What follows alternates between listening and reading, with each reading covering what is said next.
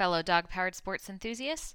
This is Chelsea Murray, and you are listening to Pawsitively Dog Powered, a podcast that dives deep into the real world of positive reinforcement training and dog powered sports. Hello, everybody. I'm excited for today's episode because it is what I am truly living and breathing at my house, which is surviving the teenager or adolescent developmental phase. Um, oftentimes, people think that our puppies are challenging, but you just wait till they get into adolescence and it's a whole new ballgame. But I do often find that this is also my favorite time in some weird way, which I know my guest today uh, appreciates because it's that time where you can really begin to lay all those essential foundations. And then as soon as you're out of it, you're like, ah, oh, there we are. All of my hard work has paid off. Um, so today, my guest is none other than Camille Personne with Pawsitive Futures Dog Training. She's a good friend of mine and a fabulous trainer, and she absolutely adores teenagers. So, who better to chat with us than Camille? Camille, thank you for joining us. A pleasure to be here. So, before we dive into this topic, do you mind giving our listeners a little introduction to you and kind of how you got started in dogs and dog training? Sure. So, I think like most of us dog trainers, I started dog training because I had a dog that had um, significant issues and I wanted to learn more on how to help him and then got bitten by the bug of, oh, this is awesome. Let's learn more. Let's do more. I can help other people.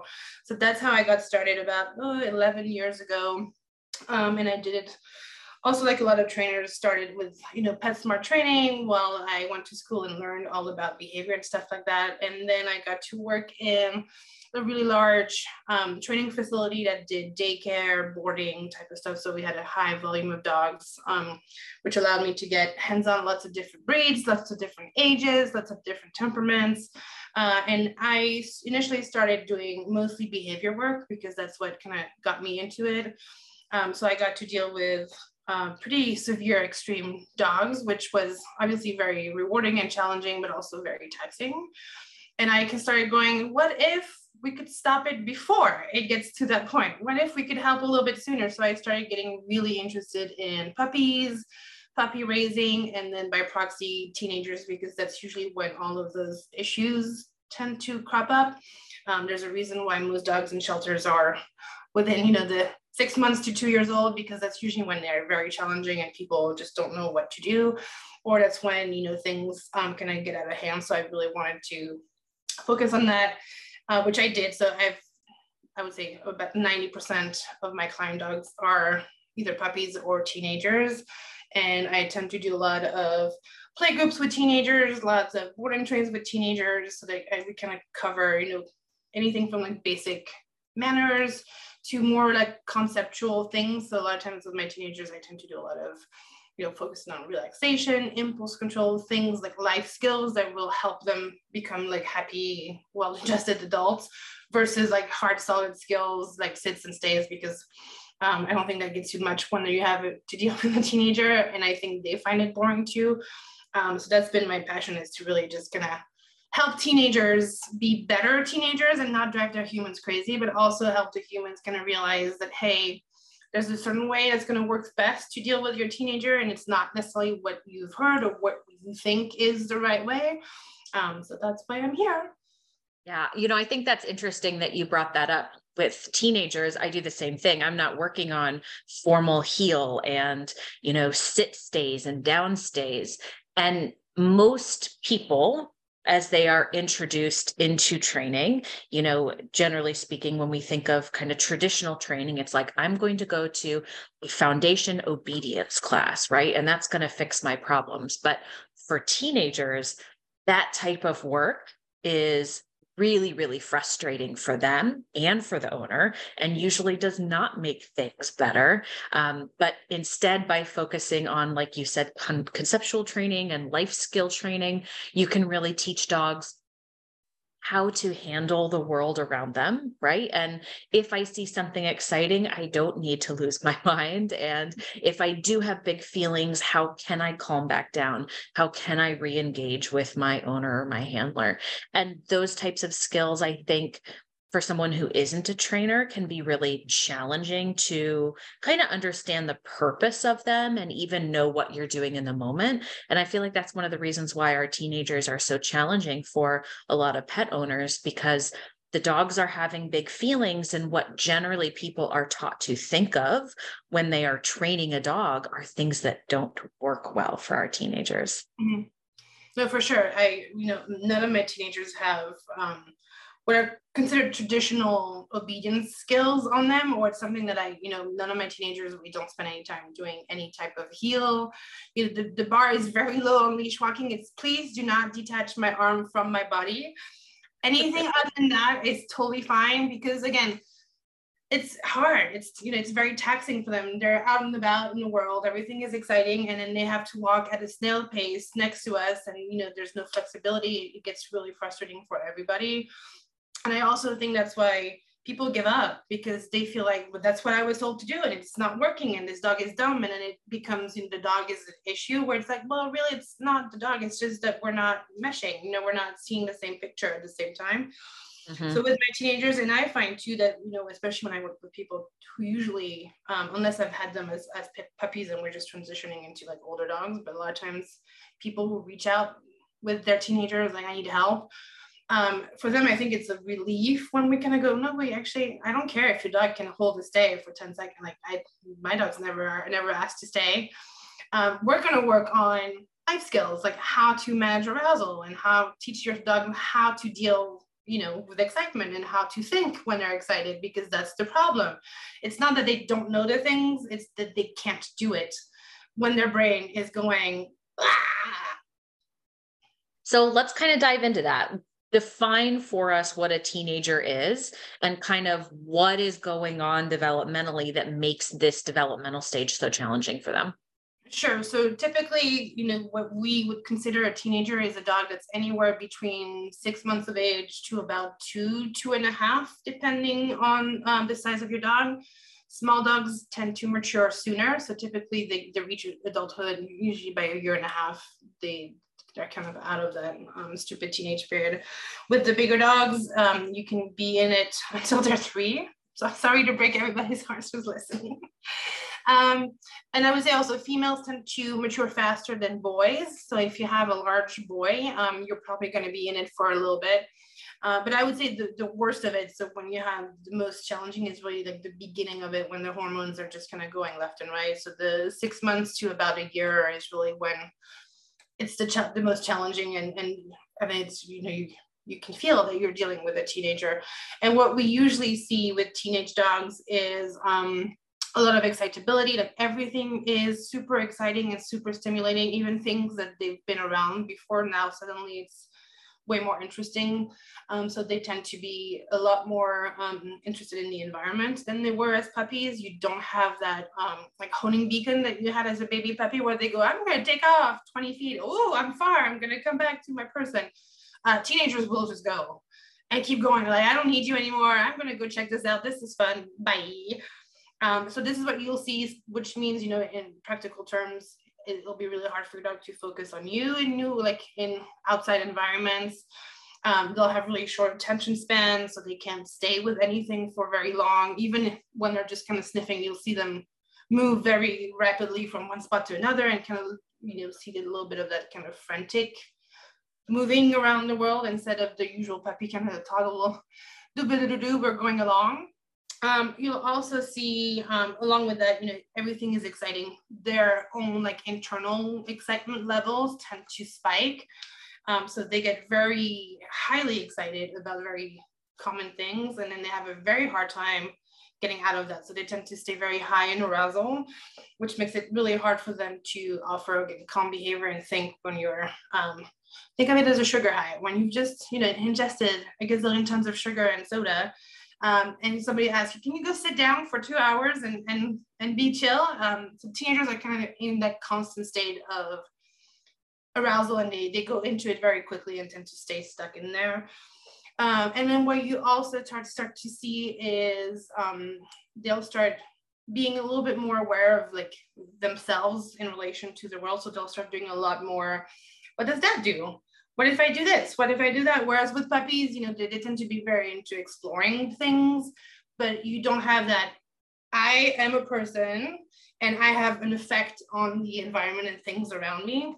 Teenagers become aware of that. And so a lot of times that's when you will see what most people consider like naughty behaviors or um, you know pushing buttons or you know testing the limits kind of types of behaviors and it's really the teenager trying to see okay what can i do how can i affect my environment what can i do what can't i do what happens if i do this what doesn't happen if i do that um, so you'll see a lot more of that things that you know um, they weren't quote unquote rebellious before but usually teenagers are you know markedly sit no and two seconds later they just go sit. You're like, but why? Why? Just because I wanted to see what was going to happen if I just didn't do it right away. Um, so that's usually like the big things that I'll see with teenagers is that excitability. Um, the environment is super stimulating and very interesting. Um, really high arousal levels. Um, oh, my ADHD just kicked in.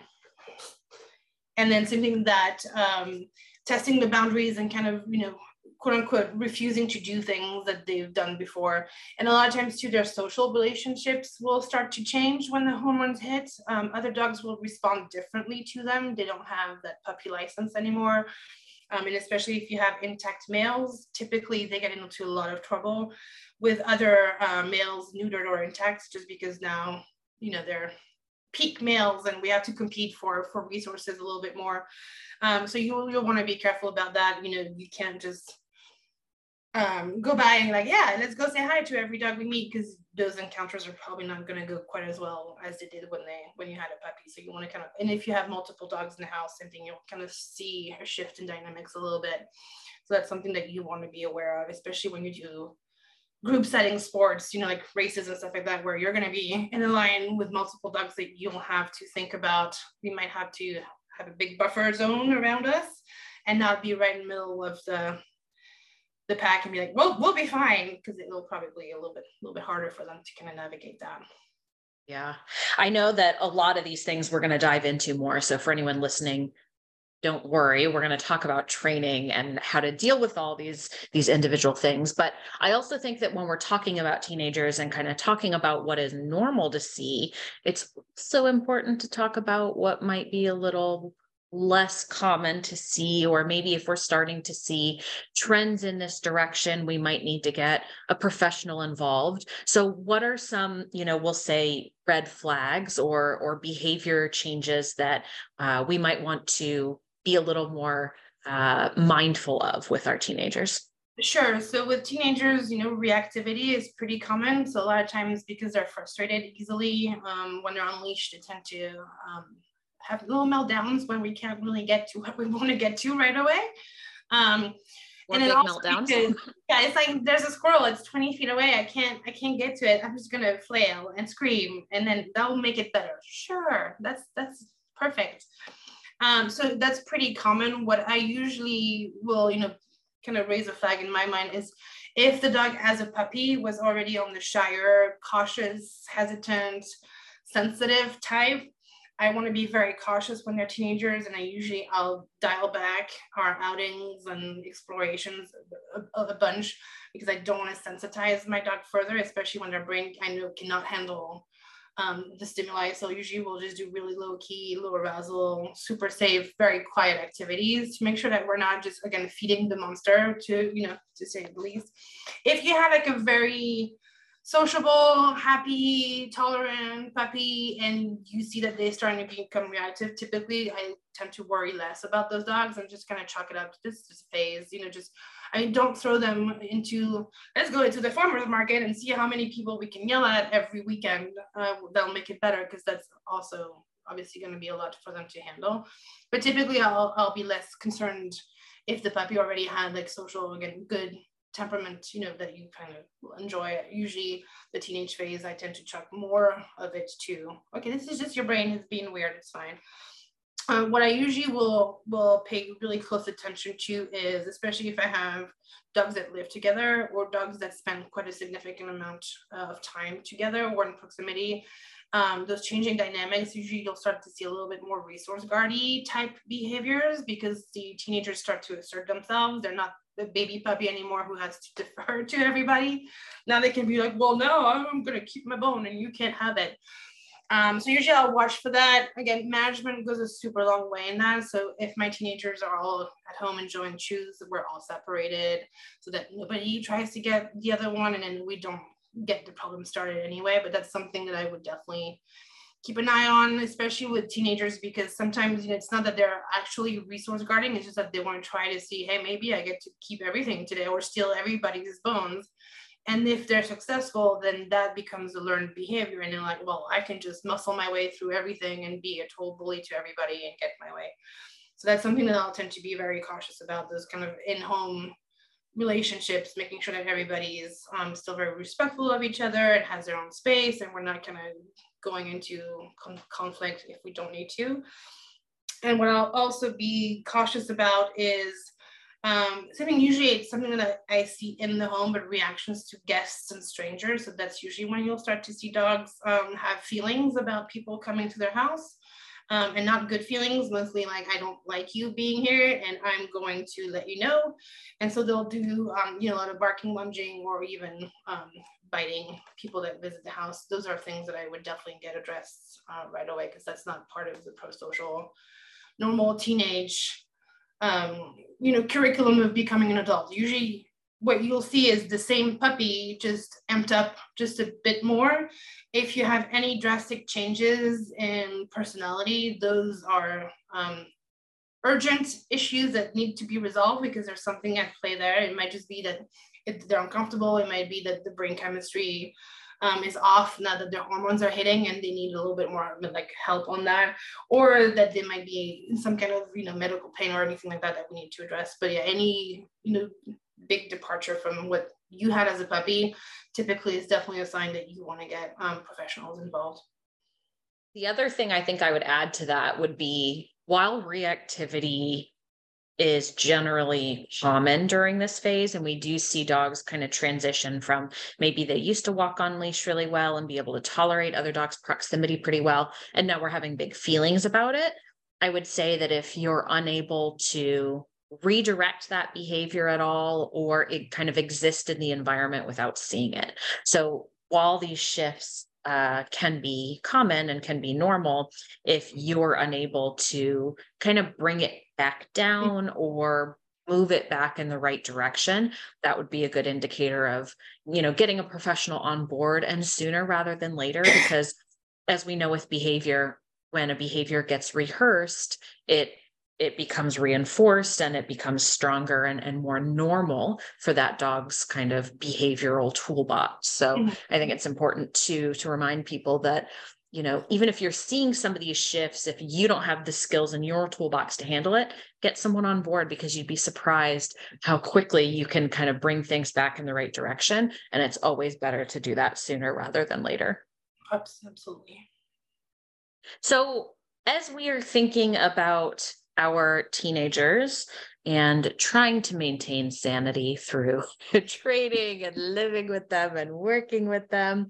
There's obviously some key kind of changes or challenges that you mentioned earlier, with arousal being one of them. Um, and this is something that usually we're not used to seeing when we have baby puppies in the house. And then all of a sudden it can be almost like night and day. Like all of a sudden, things that your dog didn't really care about before are like your dog gets so amped up can't control that excitement and it just kind of tips over into when we can begin to see inappropriate or undesired behavior. You know we might see dogs um, getting excited about seeing something and then turning around and humping jumping mouthing on their human um, maybe even turning around and kind of taking that out on another dog in the house. So talk to us a little bit about how you know dog owners can identify what arousal looks like and some of you know the the things we can do training wise to uh, make this a little easier on everybody. Sure. And, and arousal is is a tough one because you know there's good arousal because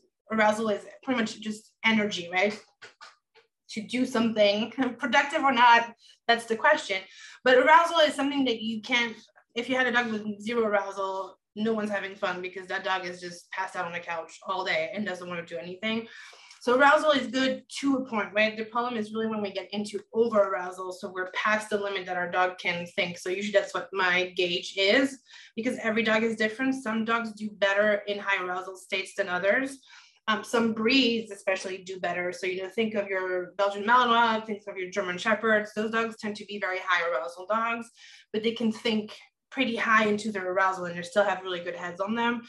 Uh, whereas some of the dogs, as soon as they get a little bit of excited, that's it. I can't, my brain is gone. I can't do anything. So a lot of it is dependent on your dog.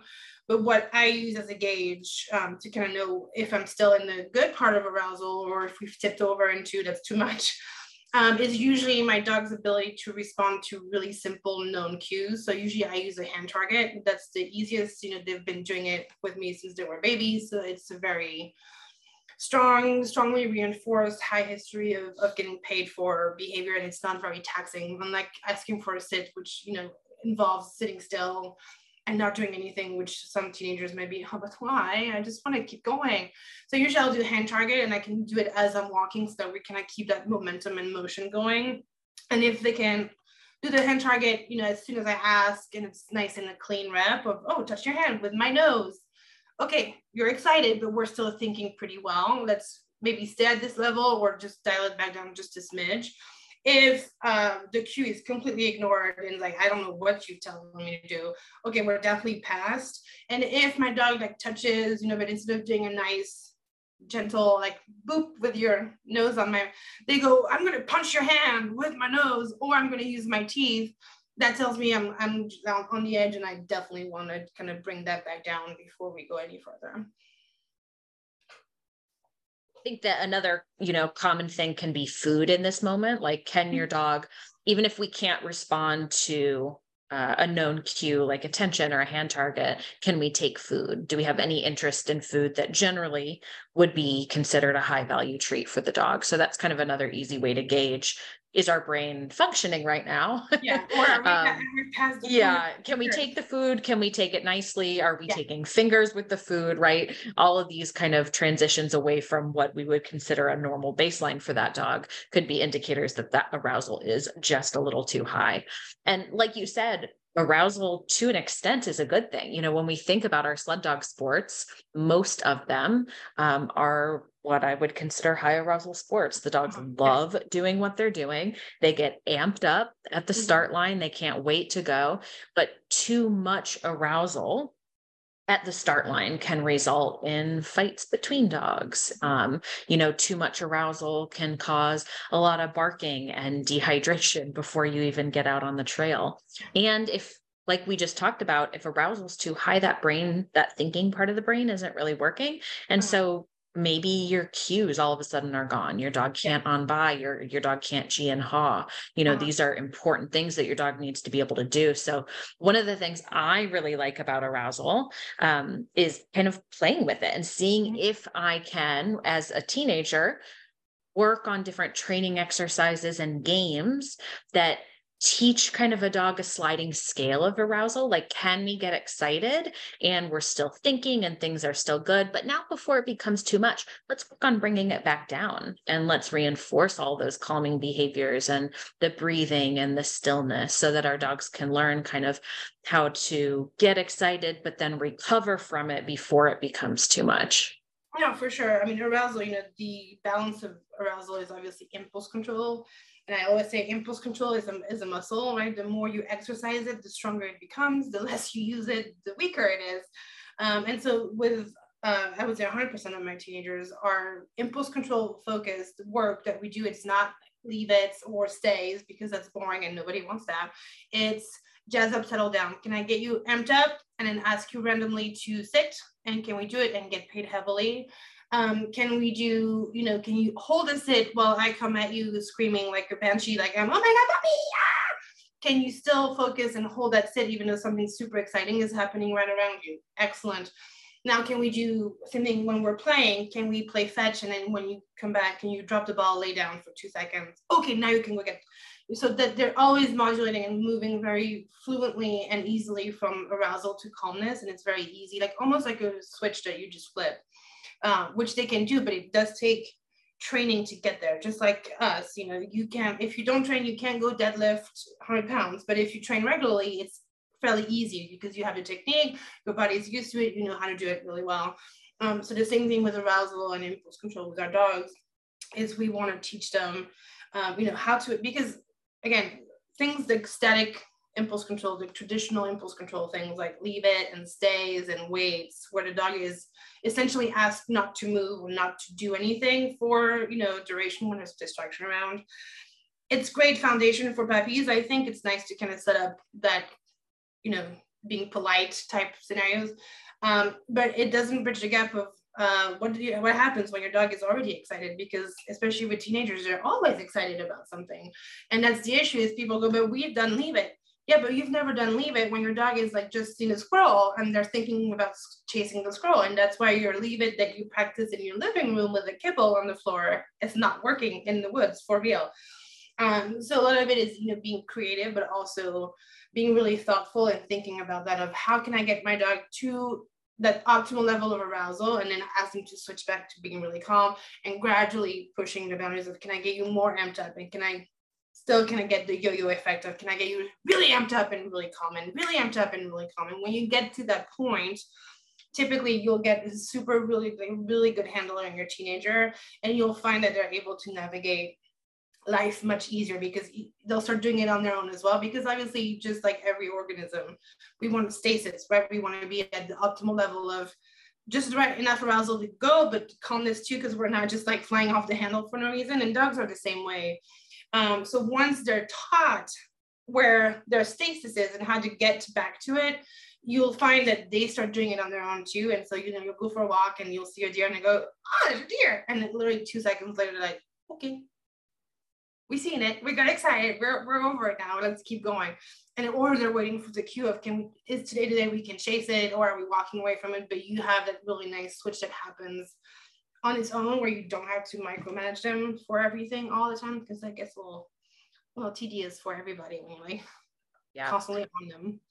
I, you know, I like too about the those um, dynamic impulse control games is that they're patterns oftentimes a lot of the warm up activities are patterned games and it's a really nice way for dogs to start to predict what's going to happen, which if a dog is struggling with excitability, it can make it much easier for them to kind of, oh, I know this routine. I can settle into this nicely. And then all of a sudden we've got a dog that can focus in no time. And the other thing I think that's pretty cool about like the jazz up, settle down games or like asking your dog for a short duration behavior between repetitions of a toy is that it's not the same, right? It's not like doing drills of something. So it keeps the dog engaged. And oftentimes with those games, they end up getting what they want in the end, mm-hmm. right? So with my jazz up, settle down, maybe I bring out a coolaroo or a raised cot and I'm saying, can you chase this flirt pole and play tug with me? And okay, now we're going to relax.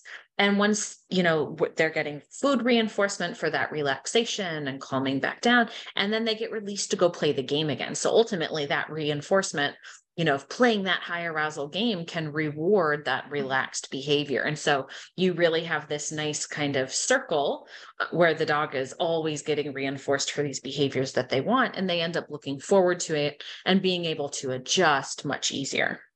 Yeah, and I, I think the, the, key for those games, and that's I think that's why they work so well, is that the relaxation becomes the cue in the dog's mind, the relaxation becomes the cue for the fun part instead of being the interruption, because a lot of times that's why dogs tend to be very um, reticent to like settles and sits and stays and then you know stillness in general because it's a it's boring, but also it's an interruption and they're being taken away from the thing they want to do, which if you have a teenager is you know run, jump, bark, all of this motion and excitement type stuff.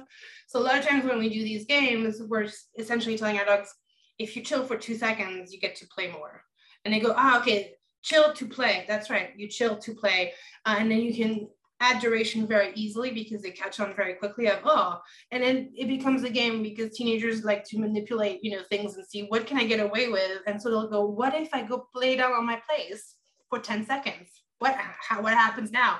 You're going to play with me aren't you? Yep that's right. And you want to kind of you know feed that beast because then they're they think they're being smart and you know outwitting us by offering relaxation in order to get interaction. And it's like that's exactly what we wanted you to do in the first place. Just chill and our teenagers are super smart and can catch on to things very quickly which you and i were chuckling about before we started uh, recording this episode because um, our dogs can definitely develop anticipatory arousal which has definitely happened with my teenager. You know she got to run in harness i don't know a handful of times when she was uh you know, eight months last season. And the second her harness comes out, the second she's somewhere where we've done dog powered sports before, it's like she knows. Her second race she was at doing a puppy fun run. Oh my gosh, the arousal that we had moving towards that start line because she knew what was happening and she was so excited to get to do the thing that that arousal spiked, you know, way before we even got to the start line for the event. So I also think that it's important to make sure that we're being mindful about the, the interactions, uh, the training experiences that our dogs are having so that, and if we start to notice, you know, signs of that, go, okay, what can we do to kind of change this picture for the dog so that they're not immediately going into a high arousal state, you know, past a point of being productive when we don't intend them to.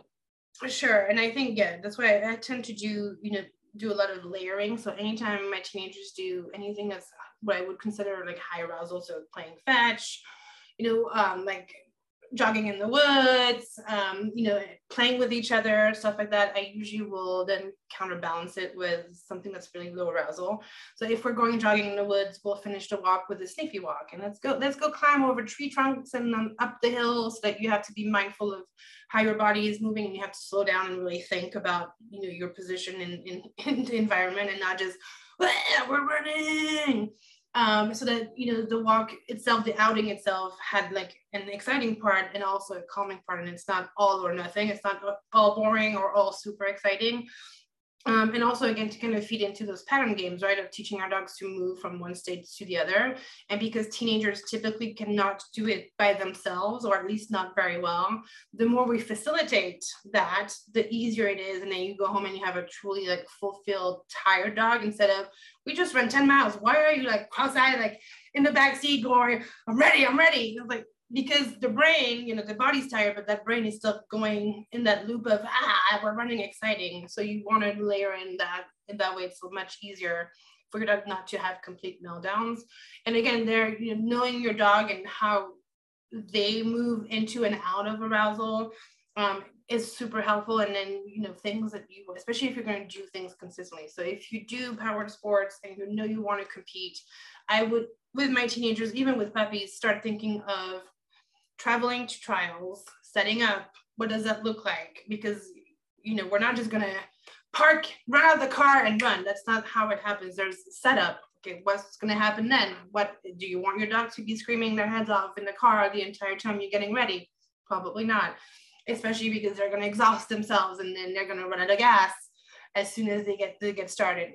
So those are things I would start to work on and like set up routines and practice them with your teenagers. Of this is what we do so that it becomes a habit. Yes, we get excited at the start line when we, before we run, but the 20, 30, three hours before, here's what has to happen before you get to the, excite, the, exciting part.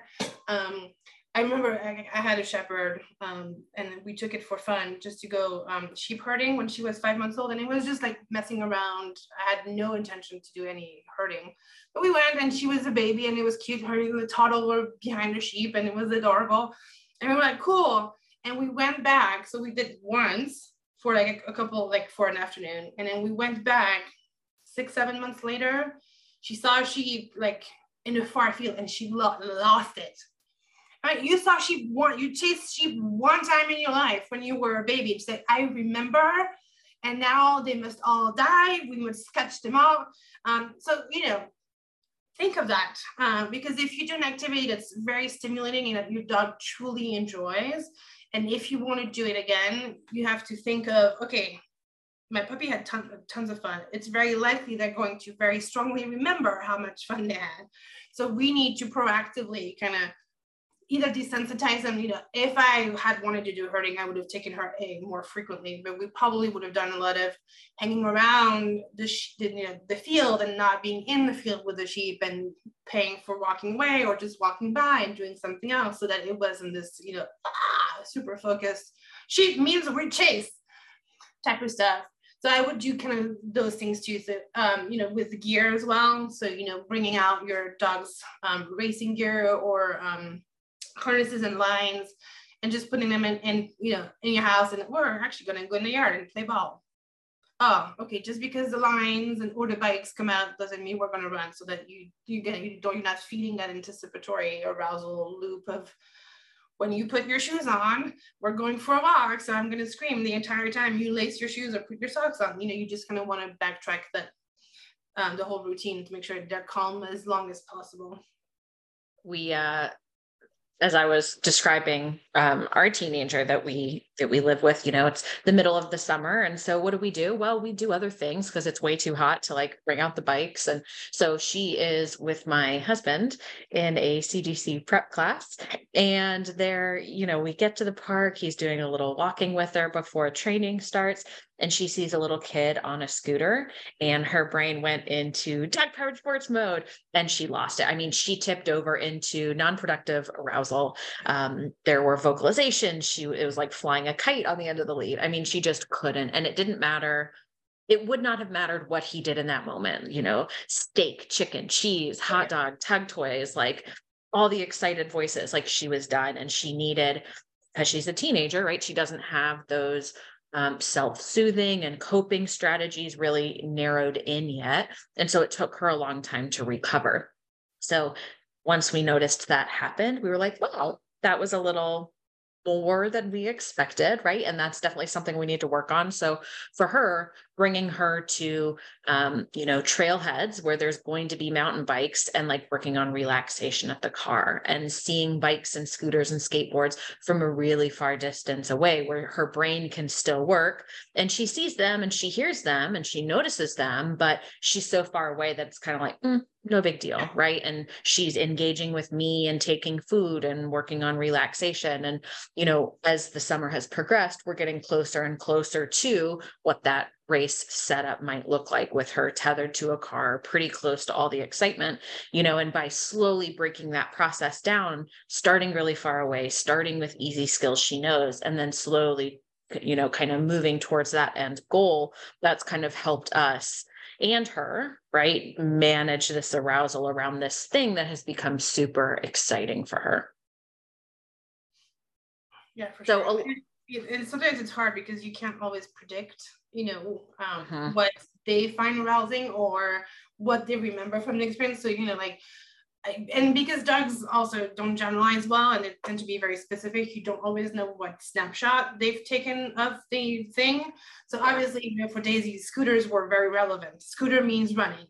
Um, yes. Um, you know, and not every dog would have made that connection, but to her mm-hmm. it was. And so a lot of times, you know, a lot of times you, you just get surprised into it because yeah. Oh, yeah. I guess we, we learned that this means that. Okay, well now and then that's you know. Now we got to work on it. Yeah, now we have to back. So that's my cue to start developing a training yeah. plan to. Uh, uh, now we know what, what we have to work on.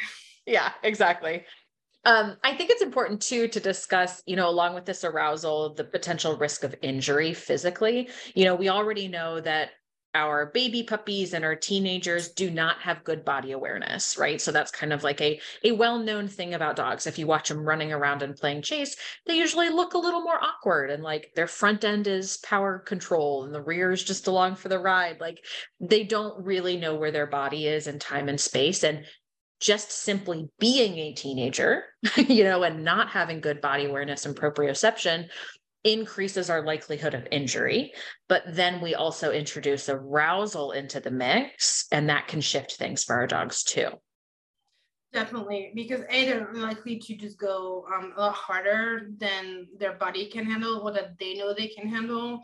Um, and because they're excited to, do that's why you really want to be careful about your warm up routine. And I would definitely include that into your like training again. Can we have a calm warm up routine because if we're flying off the handle to warm up, it's not a very good warm up. Um, so you know because they won't warm, they'll be ready to go, and a lot of times too, what's difficult with teenagers is that it, they're not going to give you a whole lot of signs or signals that they're tired, that they're hurt, that they're not moving right, and sometimes even it's hard for us to tell because they're like, well, you always move funky because you're out of proportion and your legs, you know, you're all legs and, and, and head and nothing else is, so it can be really hard to see how sound our teenagers are at any given point. Um, a lot of times because they do things, uh, you know, a million percent at a time, they'll go too hard, you know, they won't slow themselves down. Um, they'll run into things very um, frequently. And then, uh, you know, something like sharp turns, you know, changing directions. I mean, they won't kind of ease into it. They'll just go, and then at the last second, shit, shit, shit, I'm turning. Oh my God. And, you know, the butt will go one way, the head will go the opposite way. The spine is trying to hold on to their life. Uh, and so, you know, you have a lot of those, like, I would say, a lot of soft tissue injuries are pretty common, even with teenagers that are not doing any type of sports, like even just playing, and you see them like, like I'm just going to jump over the five stairs. No, you're not. Yes, I am face plant. And it's like, but like an adult wouldn't do that. You know, you wouldn't see an adult, either they would make it because they've practiced and they've assessed where the thing is, or they would just go down slowly. Um, but teenagers will very very frequently just miss completely because again they're not aware of where their body is. Also because they've just most of them have just had like a pretty significant growth spurt where they went from being a tiny baby and then they spent a few weeks you know or months or two. Now they're like double the size they were. And so it, it takes some use to right moving all that mass around and, and controlling all that mass. Plus their joints are still not for the most part fused but there's still a lot of like wiggle wobble room in there where things are not where they're supposed to be. So it's very easy again for them to kind of get out of sorts. Um, and I would I would say especially be careful of like um, you know dehydration and energy levels because teenagers will go way past their exhaustion point. They'll, ah, I can't keep going. You're you're literally falling asleep standing up. But I can I can still I, I can still do it. So you'll want to, you know, like have a timer on or be like check time very frequently. And then even if your dog seems um, ready for more, I would stick to either a set distance or a set time. And know we're doing 30 minutes and then we're done. If you want to do more, awesome. We'll do a little bit more next time. Uh, but being really strict about it so that you're not, again, um, pushing your dog past their, their point. Because, you know, young buddies, yes, they do recover quickly, but a lot of these things take a toll over time. And so then, you know, usually the bill comes about six, seven years later, and you're like, I don't know why we have a torn ACL. I know why. Because yeah. remember that thing when your puppy was like 11 months old and they jumped off the cliff? That's why. Yeah. You know, and the other thing too with dog power sports, when we're doing training runs with teenagers, it's like slow, slow, slow. Ride your brakes, you know, don't yeah. let them go as fast as they want to because they're not coordinated and and muscled up yet enough to handle you know fast turns at high speeds um, with all of those trail obstacles so you know being mindful about which trail you're going to take them to and how fast you're going to go with them you know keeping things short and sweet to not only build those strong foundations but also to prevent burnout to prevent doing too much and physically hurting them. Even when they say no i can do more. I want more. Well that's great. That's a great place to end right? Because we always want to be able to come back to it with them wanting more and not overdoing it. And then we've got you know a flat dog that doesn't enjoy the thing anymore yeah, no, I would consider, you know, teenage dogs when you do go out training um, as like a newbie person, right? If you are new to dog powered sport and you are getting on a scooter for the first time, do you want to go into like a nice flat open field? Or do you want to go down the cliff with the ravine with the super narrow tail and then there's like trees in the, you know, uh, same thing with teenagers. I would not personally take any of my teenage dogs on like a super narrow trail or very turny, twisty, turny trail because we would like somebody would get hurt. Like me probably yeah. more than them. wrapped around a tree. yeah. Well, I said left, but we went right. So now here we are. Um, and I would do something on the same vein, like super busy trails where you're going to have to pass a lot of distractions um, because the likelihood that your dog is going to be able to do it uh, or do it well or very low. And then you're either setting up yourself for um, problems, you know, that your dog either gets into a fight with another dog on the trail or runs into somebody and knocks them down or knocks you down. And also that your dog is going to get those experiences, right? Of like, the trail is kind of fun. The running part is fun, but the rest of it I don't like. Mm-hmm. Um, or vice versa, you know, if they're super, super social. Like I yeah. love running. And when I see other people on the trail, I can just tackle them and it's great. Yeah. right. Like you got to be mindful about what yeah. kind of behaviors that you're reinforcing too. Um, and because again, remember that whole like, you know, we did take a snapshot and we don't really know what's in the picture type of stuff. Um, you could very well have a dog who goes, Oh, when we hooked the bike, that's when we go tackle people. That's got it, let's do it. And so then it's really hard to backtrack from there.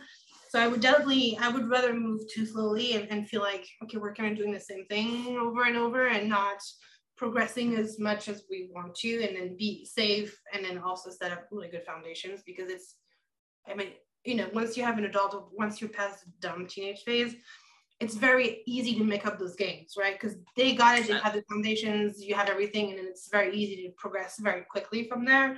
Whereas mm-hmm. if you miss it at this point and set up bad habits, it's much harder to backtrack and, and correct them. Um, so I, I, would much rather do it, you know, okay, yeah, you did really well. I, I think you could do more, but we're going to do that one again just to make sure that this wasn't a fluke and we're consistent. And then we'll go to the next level. And I would say for everything, not just for dog power sports, but same thing with outings with my teenagers, you know, just because we handled um, Lowe's on a Friday morning with two people in it does not mean we're going to the farmer's market tomorrow. Let's try Lowe's at four and see if we can handle that. Okay, now let's try Lowe's on the weekend and see how that goes. And then we'll do the farmer's market, right? Even if my dog sails through it every time, because I would rather again do it. It's too easy, and they go, "That was a piece of cake," and and go, "Yeah," because also you're building their confidence, you know, tenfold because they go, "That was so easy," and look, yeah. I paid attention, and I, I was able to heel, and I was able to do all of these like fancy things in the store.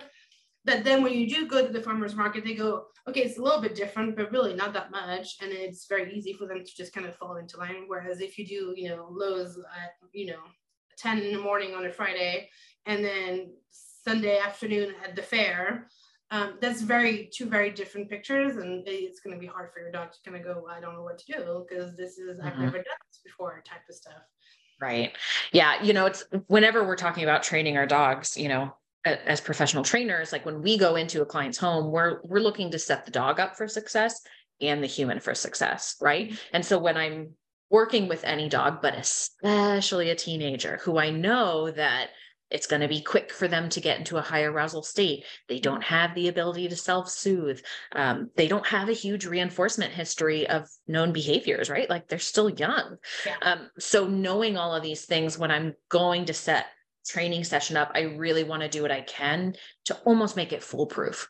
Like the chances of something undesired happening are so low to none, right? I mean, real world things happen but you know like you mentioned i'm going to the same trail to run them until we really nail that trail and the dog is confident and the dog is comfortable and the dog knows what they're doing and they're responsive to cues you know and i'm going super early before other people and other dogs are there. Um, i'm avoiding places when possible where i know there's going to be off leash dogs yeah. right? And once my dog can kind of manage that then I'm slowly shifting that trail for me, and I know everybody's going to kind of have their own way of doing things, but for me, I tend to separate, at least for my teenagers, my work on dog powered sports and building directionals and building solid harness work I separate that from like my working on excitability and working on trail distractions. I'll tend to take the dog out on a long line or like doing some cani-hiking, something where the picture is a little bit different, but we're seeing the people, we're seeing the dogs because at a much slower speed, it's going to be much easier mm-hmm. for me to work with my dog on kind of handling that excitability because with our teenagers it, it is normal for them to be excited by things around them right? Our uh, prey drive might get a little boost or i want to go say hi to people and dogs or even i have emotions about people and dogs right? All of these can become bigger. So talk to me for a minute about like taking dogs out on long lines, taking dogs out on cani-hikes, and working on it, learning to ignore some of those distractions, like some of the setups you might do, or some of the real world practice that you're doing to help the dog start building more desired, you know, behaviors around them. Sure. So a lot of times my progression with most teenagers is usually we'll go first on a very quiet trail that I know very well, so I know where to watch out for. And usually I'll put them on a long line or like a 10 foot leash so that they can move around. And we're working on just basic, just there's nothing around except the woods and the critters that live in the woods. Can we walk nicely? Not in a heel, not with the tension. Can you walk without dragging me all over the place? Yes, excellent. Next time we'll go when it's a little bit busier and we'll see if we can, you know, when people approach a lot of times too with most of my teenagers, regardless of how they feel about people and or dogs or distractions. So, you know, from my puppies who don't care to my puppies who would just die to go say hi to everything they can see. Um, same rules apply. When something approaches us, we move off the trail and we wait for it to pass before we go. And the reason we do that is um, there's multiple ways, but one is by stepping off the trail, you're clearly telling your, your dog we're not going to interact because we're moving out of the way. If it's a dog that's coming up, or even people, because you moved out of the way, they're less likely to stare at you, engage with you, or engage with your dog. So they're not going to get your puppy excited um, it's easier to kind of backtrack too, so that if you know the person passing you goes, "Oh my God, puppy," and your dog starts to go, "Oh my God," okay, we're gonna keep going a little bit more sideways. We're already halfway there instead of having to make this huge leap to get to quote unquote safety. Um, B, I find with a lot of teenagers, even though stillness is very hard for them, motion is exciting in and of itself. So moving forward is kind of gets them going. Moving forward towards something that's exciting compounds that excitement level and now we have to go faster and oh my god it's almost there. And you can see them like just shaking and getting ready to explode. So usually by stepping off and then usually you can backtrack a little bit. So i'll do like two three steps backwards to get my dog to disengage turn away from the oncoming thing so they're not staring at it. Move out the way. Take a breath. And because we're still we can watch calmly. It's much easier for them to watch calmly I also like it because it's a nice way to give them interaction, right? Remember that, you know, so social dogs don't have to play and be touched and be, you know, in like physical contact in order to fill up their meters. They can just be in proximity and watching other dogs and other people can fill their meters.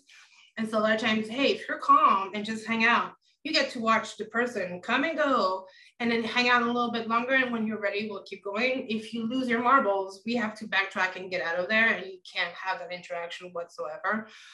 And initially, you know, usually typically the first two, three times that we do this, um, usually we have to step off pretty far off the trail. And a lot of times we have to go, what, well, we're going to keep going because you're having feelings and it's just too much. But very quickly, I find across the board, teenagers catch on very quickly because it's very regimented. It's always the same. We do it, you know, when they see the thing, okay, come on this way, let's go off the trail. That calms them down already because we're kind of changing the picture and they have to kind of, oh, wait, I need to focus because we're changing direction instead of that fixating something that's approaching. And then usually, yeah, by the third walk, it's much easier to get them off the trail. They're able to watch things usually pretty calmly or just mild excitement, you know, typical you know, wiggly body and maybe a little bit of, oh my God, hi. Uh, but not like huge meltdown where I'm just going to scream my head off because you're 10 feet away from me and I can't make it. And oh my God, how, how will I survive? Um, so that's my go-to. And then from there, once we have those, it's easy to step off the trail, um, there's no huge feelings, then we'll start doing it to busier, busier trails and then stepping less and less off to the side until we can kind of do just a really short pause wait thing passes, okay, let's go. And it's super easy. And then it's very easy from them to go in stores because it works the same way. If we're in an aisle and somebody's coming, wait, the dog just pauses, the person passes, very nice. We keep going, super easy. And it's very easy for them to do it in lots of different types of like contexts. And because it's an easy sequence, right? Turning around, stepping off the trail, the dog has to do nothing, right? They just have to follow you. There's no thinking on their part. They don't have to like be, oh my God, what do you want me to do? I don't care if they sit. I don't care if they touch. As long as you're not visibly having a meltdown and falling apart, You can you can stand, you can lay down, you can you can sit. I don't care what you do as long as you're calm. You can just hang out, no problem whatsoever. And so because it's flexible and they again they're not feeling like they're being pressured or asked to do this huge impossible task of sitting when something is passing they're more likely to do it. And because it's so easy for them and they're pretty much almost getting free reinforcement at that point of okay you changed direction. I followed you and now you're feeding me cookies nonstop uh, then they're very likely to do it again right? Because it's like this human is dumb. We just step off to the side and then she just feeds me. I didn't do anything. But that's usually what i do with most of my teenagers. I try to do setups where they think i'm the dumb one and that they're getting free food because they didn't do anything um, instead of it being that's again super taxing. Because for teenagers even the simplest thing like a sit is taxing. It's annoying it's boring. Ah just like human teenagers you know put your dishes away they're going to do it but like 20 hours from now then why don't you just do it now? You're right there. Because it's oh so much work to put one thing away. Um, and dogs you know teenage dogs tend to do very much the same thing. So I tend to not cue a lot my teenagers. Typically, if you see me out with the teenagers, there's very little, you won't hear me say sit or, you know, here or things. Usually there's a lot of um, feedback. Good job. Oh, good puppy. This way. Good job. That was very good. So that they're getting a lot of like, well, cool. I'm doing well. And it keeps that engagement level on me because I'm doing a lot of talking, but there's very little direct, you know, directions and do this, do this, do that. It's really just let me guide you. And when you follow and go along with the plan, um, I'm going to mark it and pay you so that it's, again, super easy for them. And they go, oh, this human is fun, A, because I get a lot of reinforcement for them. Plus, they don't force me to do things I don't like, or they don't make me do boring stuff, you know, repetitive stuff. It's just fun. Um, and I think it goes a long way to building that strong relationship with your dog. Because I think a lot of times too, with teenagers and with puppies, you know, we use a lot of our cues, like obedience cues, as interrupters for everything and as a way to micromanage them. Leave it, don't drop it. Here, come, don't do. And it's like, well, but you know, puppies will go eat mulch. They, they will, they'll all do it. It's not like your puppy is not special because they want to eat rocks. They all want to eat rocks. Yes, we cannot eat rocks. That's a given. So let's not walk next to rocks. You know, make it manage the environment. Um, but guess what? you grabbed a stick. It's fine. You can munch on your stick. You found a pine, pine cone. Oh, there's a leaf. You can chew the leaf. It's totally fine. Um, so that, you know, again, we're, I want my dogs, especially my teenagers, to see me as their gateway to fun, right? When the human is involved, we have access to all the things we like versus the human always prevents me from the fun or takes me away from the fun or limits the fun or restricts the fun because that's um, just planting the seed of a really like conflictual and um, uh, not just a great, great relationship. And depending on the dog that you have, if you have a very soft, happy, you know, eager to please dog, they typically will do fine with that. They'll just compromise. It's like, well, it's not great, but it's fine. You know, I don't have feelings about it. But sometimes when you have either, you know, hard dogs or dogs that have strong opinions or very independent breeds, uh, they go, yeah, right. Let me let me tell you what I think about this. And then you have like true conflict, um, yeah. which can be dangerous for everybody involved. Or you have a dog that completely checks out from any type of training. Anything that looks like it might be training related, they'll go, nope, not interested, don't want to do it. And that's where we're going to leave you guys for today. But don't worry, our conversation isn't quite done yet. Camille and I continue our chat in our next podcast episode. So be sure to stay tuned. And if you're feeling a little overwhelmed with your teenager, have no fear. Camille's got some help for you. Check out the show notes for a link to the website where you can find a pre recorded webinar all about managing arousal. It's going to include games and training tips that you can implement at home to help your dog learn how to get jazzed up and calm back down. Plus, some practical tips to help you take your training from in home into the real world. So, until next time, have fun chasing tails on the trails.